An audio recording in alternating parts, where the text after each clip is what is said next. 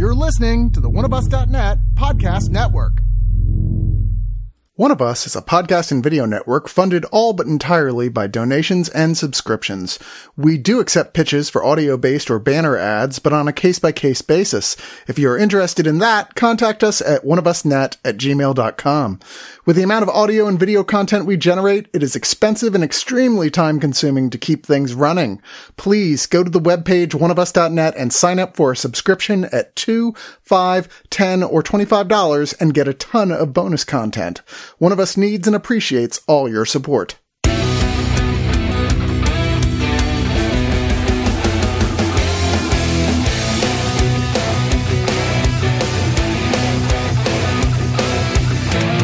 And I kept trying to figure out what is it about season four of Star Trek Discovery that I couldn't put my finger on for why is this reminding me so much of something else? And about halfway through, I finally knew, oh, this is like, this time we're going to do Star Trek the motion picture right, is what it felt like somebody said. We're Yes. just doing the V'ger storyline again, Yes. except this time we're going to try and make shit actually happen during it. That is, I, you are 100% correct. And I did not even think about it till you just said it. Holy shit. I was shocked that everybody wasn't leading with that. Uh, not to mention that it's the plot of any number of classic Star Trek stories, except they only did it in one episode. Here we get 13 episodes to tell this one story. I've established that I will watch anything Star Trek puts out. I've watched both the animated series, well, all three, I guess you should say, because there was an original one back in the 70s. I've watched every single episode of every show. I've watched every movie multiple times, except Insurrection. That movie is fucking garbage. I have many ideas about how I feel about Discovery in particular, which is kind of the flagship of the new Star Trek shows. It's mm-hmm. feels mm-hmm. like the one that they're most like using to expand the universe bigger and everything else is kind of like expanding off of that in some ways. In fact, two of the new shows are nothing but spin-offs of Star Trek Discovery. But I do mm-hmm. kind of find find it funny that they've had the hardest time figuring out what the hell this show is even supposed to be. They've just gone from one thing to the next. Originally, it was taking place just before like the Captain Pike era of Enterprise, which is one of the new spin-offs that we're getting because everybody loved Anson Mount so much in season two playing that role. Count me in, in that category. Right now, it's 900 years later, farther than we've ever seen in the Star Trek continuity. And the only thing that really seems to be that they'll settle on, and because they're constantly like getting rid of characters, bringing in new characters, changing characters, the only thing they've settled on is that everything that ever happens has to in some way involve Sonequa Martin Green, Michael Burnham. Thank you for saying that because that's my biggest criticism of this entire series is that there are a lot of people on the show that could be way more interesting if they just divvied up some of the things that they give to the captain. They made a very conscious choice, and I think that's common in this new era of serialized storytelling. We're going to tell a story over multiple episodes, and you tend to have, have an anchor character. Uh, you've always had main characters, but at least in previous Star Treks, it was like Adventure of the Week, and each week they could change the configuration of characters. But from beginning to end, this is the story of Captain Michael Burnham, and it works because she's wonderful in the role. Michael Burnham's quickly becoming one of my favorite captains, but goddamn, you have a lot of other people on this ship you could be using. Well, I'm not sure I'm on the same uh, page with you there, Marco. yeah, I'm unfortunately not on the same I love the well. actor. I just wish that they had better material. I will agree to that. Nothing wrong with the actor or performance, but yes, it's confused about what it wants her to be and what the purpose of her. I mean, originally she wasn't even a captain. That was something they were very proud of. Oh, we're following a character who's not the captain for once. But now, guess what? She's the captain, of hmm. course. we knew we were going to get there. I mean, it has been four seasons, I guess, so whatever. It took four seasons for Commander Sisko to become Captain Sisko, so they're right in the. that's fair. They're right he in the didn't right even get pocket. his own ship until like four seasons in, so you know. True. Which is about when that show gets good. Sorry, controversial opinion, I know. Before that, it was just a ripoff of Babylon 5. And then after that, it was even more of a ripoff of Babylon 5. Can it be a ripoff if it came out before Babylon 5, Chris? It did not. it? It did not. Am I come getting out my timeline Babylon mixed 5. up? Yes, yes, you are. That is. come after you, Marco. They literally had to make an under the tab- table payment to the production company from Babylon 5 because there were so many similarities. They took them to court and they settled out of court. Well, guess which one of those shows I watched and which one I didn't. anyway, I don't want to bitch about getting my Babylon 5 platform. I'm going to say I'm Chris. Joining me is TC. Hey, hey. And Marco. Live long and prosper, or don't. I don't care. We're all big Star Trek nerds, obviously, or we wouldn't still be watching all these other shows. Oh my God, yes. I, will like I said, if it's got Star Trek on, I'll, I'll, I'll watch anything. And uh, even more so, this has got David Cronenberg in it. I mean, sure, it'd be cooler if he was directing, but you know. Oh, they'll never let Cronenberg into this universe. Oh, I want that so bad. oh, I want that so. I would badly. kill to give him his own spin-off show that's just like like I mean, there's a show coming out about like Black Ops Force. I think he's going to be in that, and and it's going to be Michelle Yeoh. What is it like? Section Thirty One. They've kind of been hinting that for like two seasons now, but there is a moment where you know they're like, "Hey, uh, we're in some serious shit." He's like, "Yeah, it's tough." Here's a guy uh, who's going to help you. I got to go somewhere. Like literally, the fate of the universe is in the balance. Where the fuck are you going, David Cronenberg? He's like, I've got something even more important to deal with. And they're like, more important? Be thankful you don't know what I'm talking about. So I have a feeling that's the spinoff. He's some sort of higher up in the Federation, but we don't exactly know who. No one will actually say what exactly his position is, but Mm-hmm. clearly he's like, he's got that weird sort of like Guinan if she was a bit of a bitch type of thing Yeah. going, you know? like, uh, like there's something about him he that we they're just not telling us, like they understand stuff better. And that, that feels like there's a nefarious side to it. But anyway, that's not really what the season is about. What the season is about is this mysterious cloud type thing that's going around and like I said, like like Star Trek the motion picture that's moving into galaxies and wiping out planets, most notably the planet of Book, who has become ever since they went 900 years in the future in the last season, a sympathetic character who's romantically attached to Michael Burnham, played really really well by David Ajala. I think that's how you say his name. Um, I remember him playing Manchester Black really well in Supergirl, Supergirl. yeah. Yeah, he's great. Oh, he's terrific. So he is a spectacular addition to this cast. I loved him last season. I love how they used him this season. So he's pissed, to put it mildly, but everybody is pissed and they don't know what to do because this thing that's coming is just wiping out a whole smaller galaxies and just like taking out planets and killing everyone on it. And they can't find a way to contact whatever's doing it. They just know this is some alien race that we've never encountered before. The 10C. Yeah. So what do we do? How do we deal with this? Well, you deal with it in Star Trek way. Well, we can't just blow it up. However, Book and this other dude who's a scientist is like, but can't we though? So this creates a division between Book and Michael where they're like, well, Book's like, I, I say we blow the shit out of it. And Michael's like, well, we know that's not how we do things in the Federation. We try and find another way, which is really the emotional crux of this season is that division. That's the main story. There's lots of little side stories along the way that all are sort of associated with what this bigger, bigger picture is. I don't think there really is a standalone episode this season. Everything is in one way or another connected to this bigger picture of what's happening here, which I think your results are going to vary on to some extent. I felt like they went on too long with it, quite frankly. There's a point I got pretty damn bored watching it play out. And as well, it basically ends exactly like season three does. It makes the exact same decision, which is kind of a very Star Trek shrug. But it's also very in keeping with Star Trek. It's also one of the oldest sci fi scenarios ever. It's like there's this thing, it poses a threat. One group of people says, let's just go blow the, the fuck out of it. And another group of people are like, no, no, no, no. We have to be diplomatic. We need to establish first contact, learn how to communicate it. Mm-hmm. Meanwhile, the other group's like, we don't have fucking time for that. What if we figure out a way to talk to it and it still says fuck you? You know, let's just go kill it now.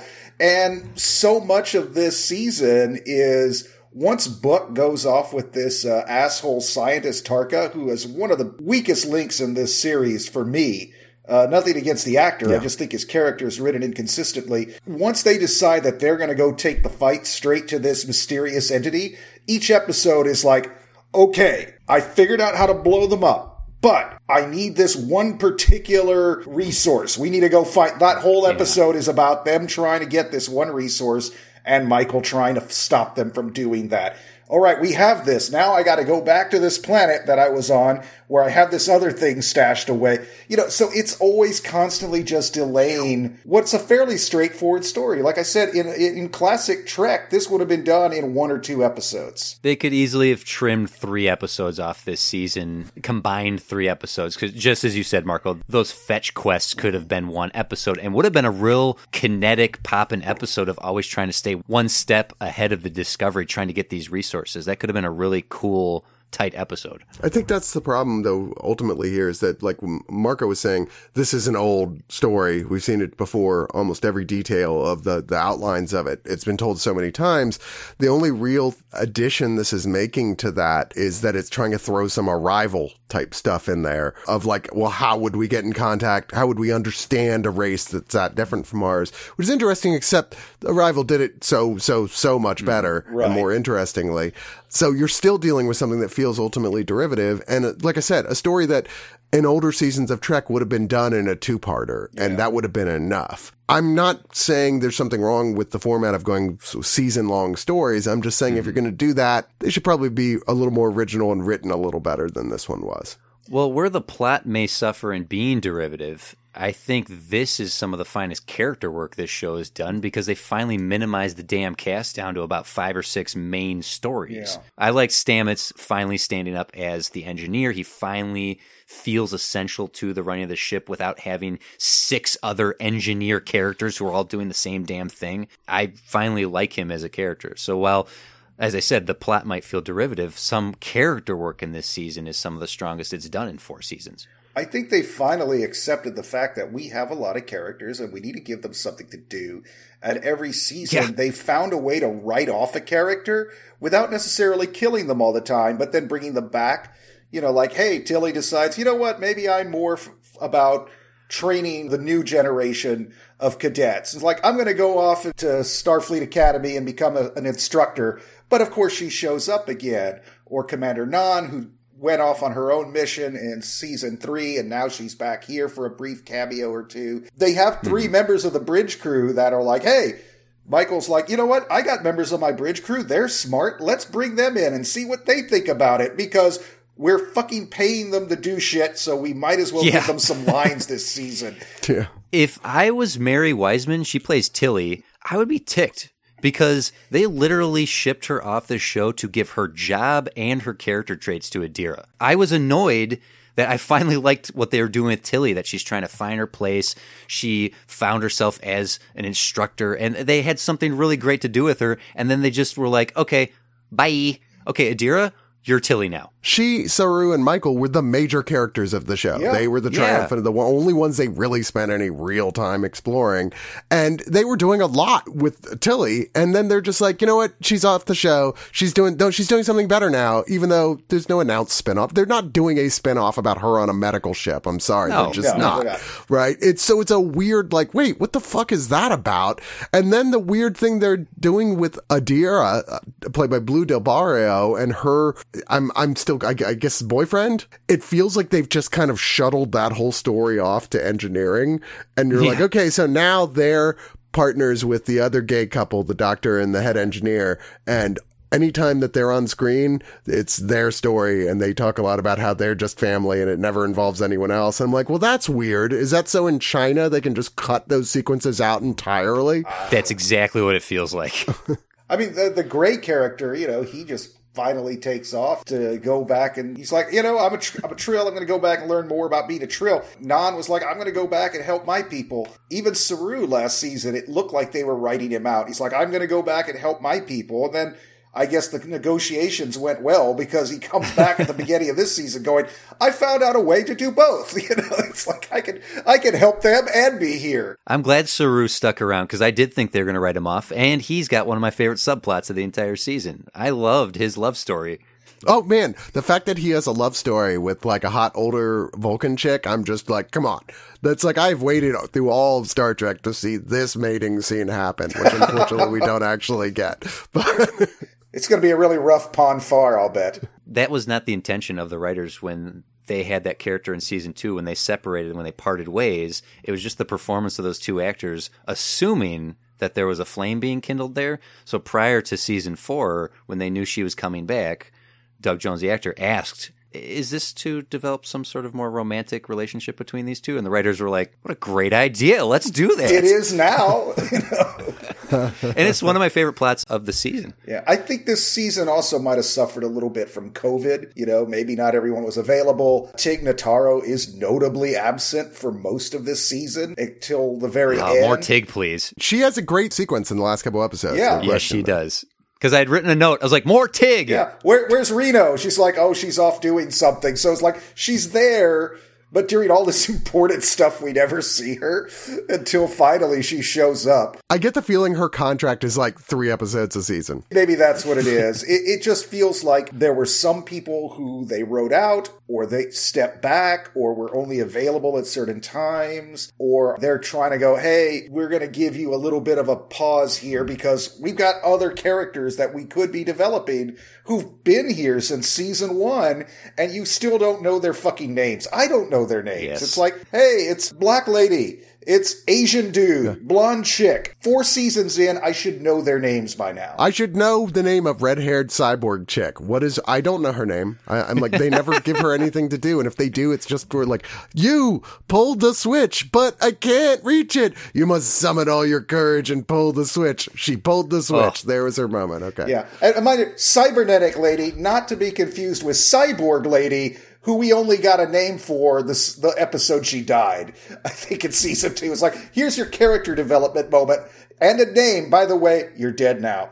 So it's kind of nice that they're not killing people off. They're just kind of giving them a sideways promotion. Or deciding to add a whole new character and making the computer on the ship sentient. New character. Here we go. yeah, the voice of Zora, the computer uh, by uh, the, the great Annabelle Wallis. Now they've like done a, a storyline that harkens back to Star Trek Next Generation, really, where it's like, oh, well, guess what? The computer is now sentient, and so you have to treat it as a sentient life form with all the respect and whatever.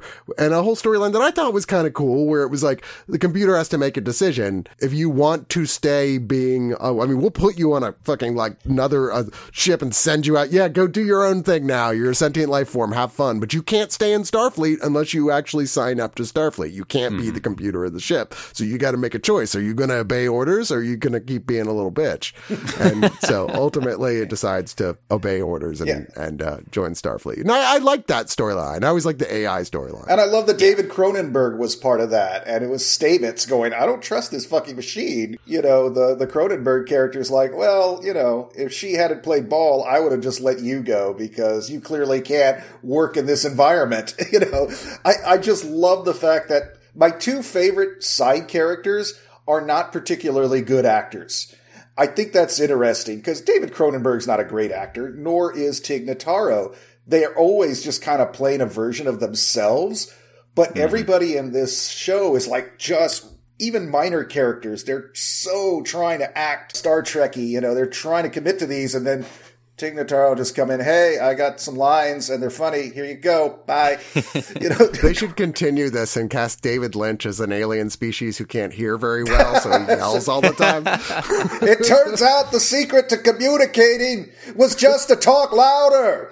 That you kind of delved into a point that I was constantly writing notes about is how emotional everyone is. Like every moment of danger has to be laced with some sort of conversation where it is not the time. Okay. I know I made you upset before, but we literally have 60 seconds before the ship blows Yeah. up. Can we hash this out later, please? Yeah, no, this that's the thing this show is most guilty of, which is something that annoys the shit out of me in movies all the time. You're like, they literally just said it's 30 seconds left, and you're like spending 20 of it saying goodbye. Fuck that. Uh, you really hurt my feelings earlier and I got mad and I'm so sorry about it. I'm like, you're a military organization. what the fuck? You don't have to Yes. hug every time you do everything. There's an episode of TNG where a ship blows up and the entire bridge crew watches it happen and they are obviously affected by it, but they are professionals. They have to keep moving. And the final scene in the episode, Wesley Crusher talks to Captain Picard and is like, that was horrible. Wasn't that horrible? Why was no one affected by it? And Picard gives them a speech about, we are professionals. We have to get the job done. There will be time for mourning and we will mourn. I'm going to get so drunk tonight, Wesley. Don't think I'm not feeling this. Shut up, Wesley.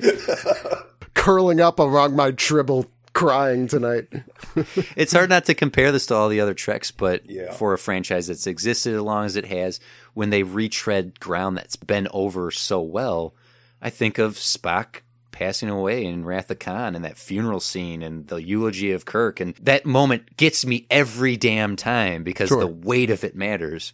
Yeah. Well, because we don't see that sort of reaction with things. Everything is more muted with that because they are a military organization in mm. space. They've got like rules and structure and they know how to like, yes, we don't deal with this like publicly. We're literally the face in front of the whole rest of the crew. We can't have breakdowns. Sure, right? Chris, Chris, I'm going to let you finish, but before you do, and I know we're under time pressure here, but I, I, yeah, I don't want to. I don't want to end this review without telling you about my deepest feelings for you. I mean, uh, back to Tig Notaro. Like I said, she's not a great actor.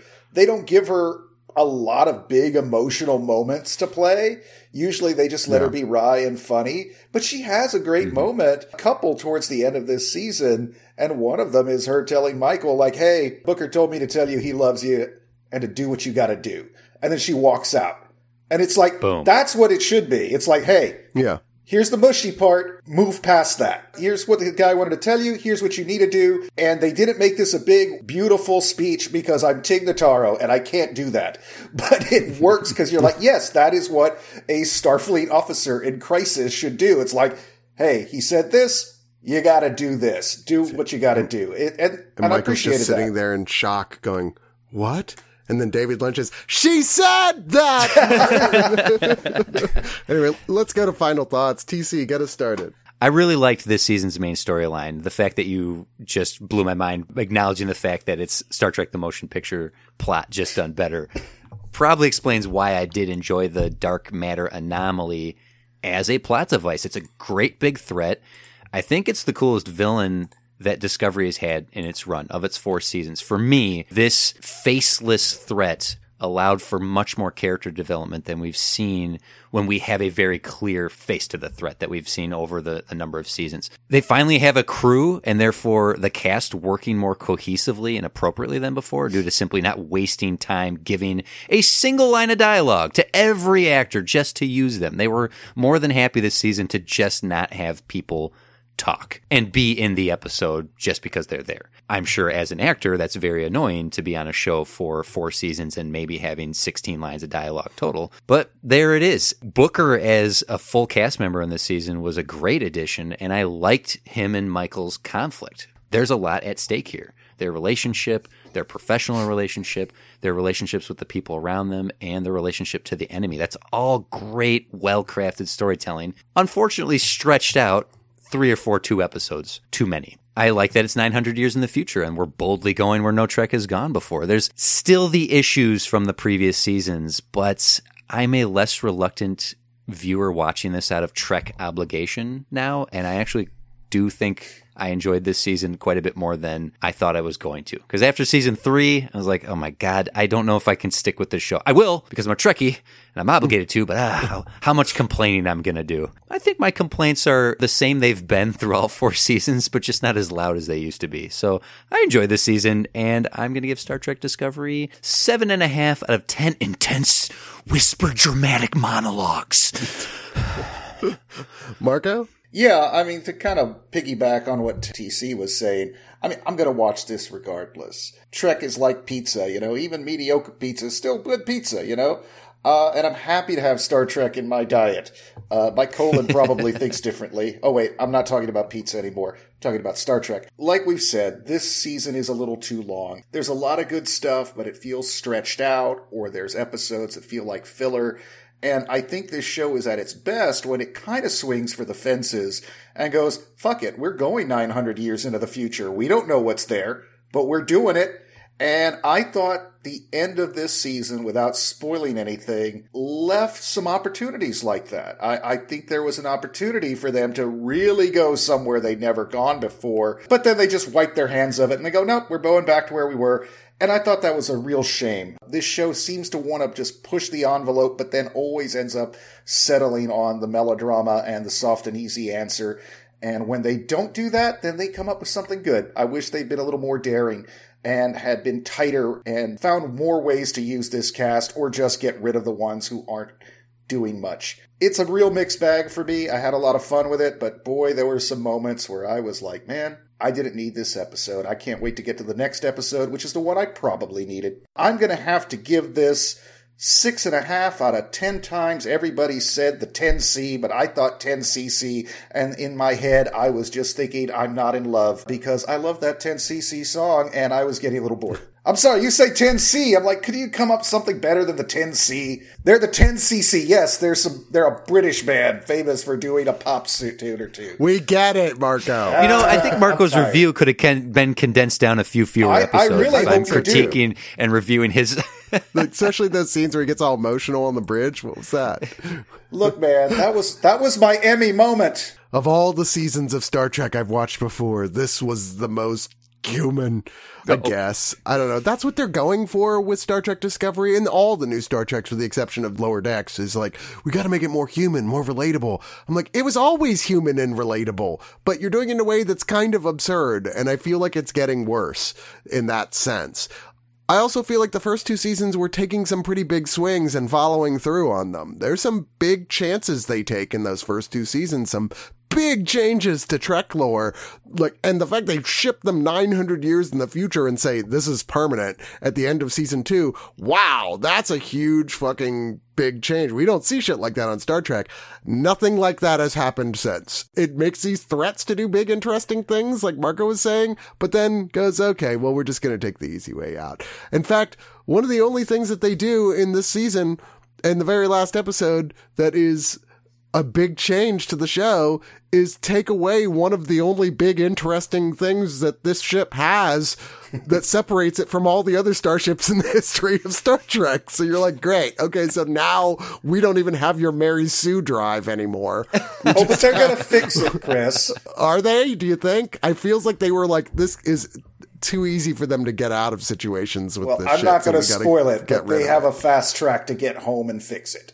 This is fine. I mean, I always watch Star Trek. I can't even say this is the weakest of the seasons. They need to get back on that track of like taking big swings and hitting the ball for a home run into uncharted territory. I mean, to be fair, the thing that you were saying you wanted, that just basically would have made it okay, now it's Voyager, but 900 years in the future. Okay.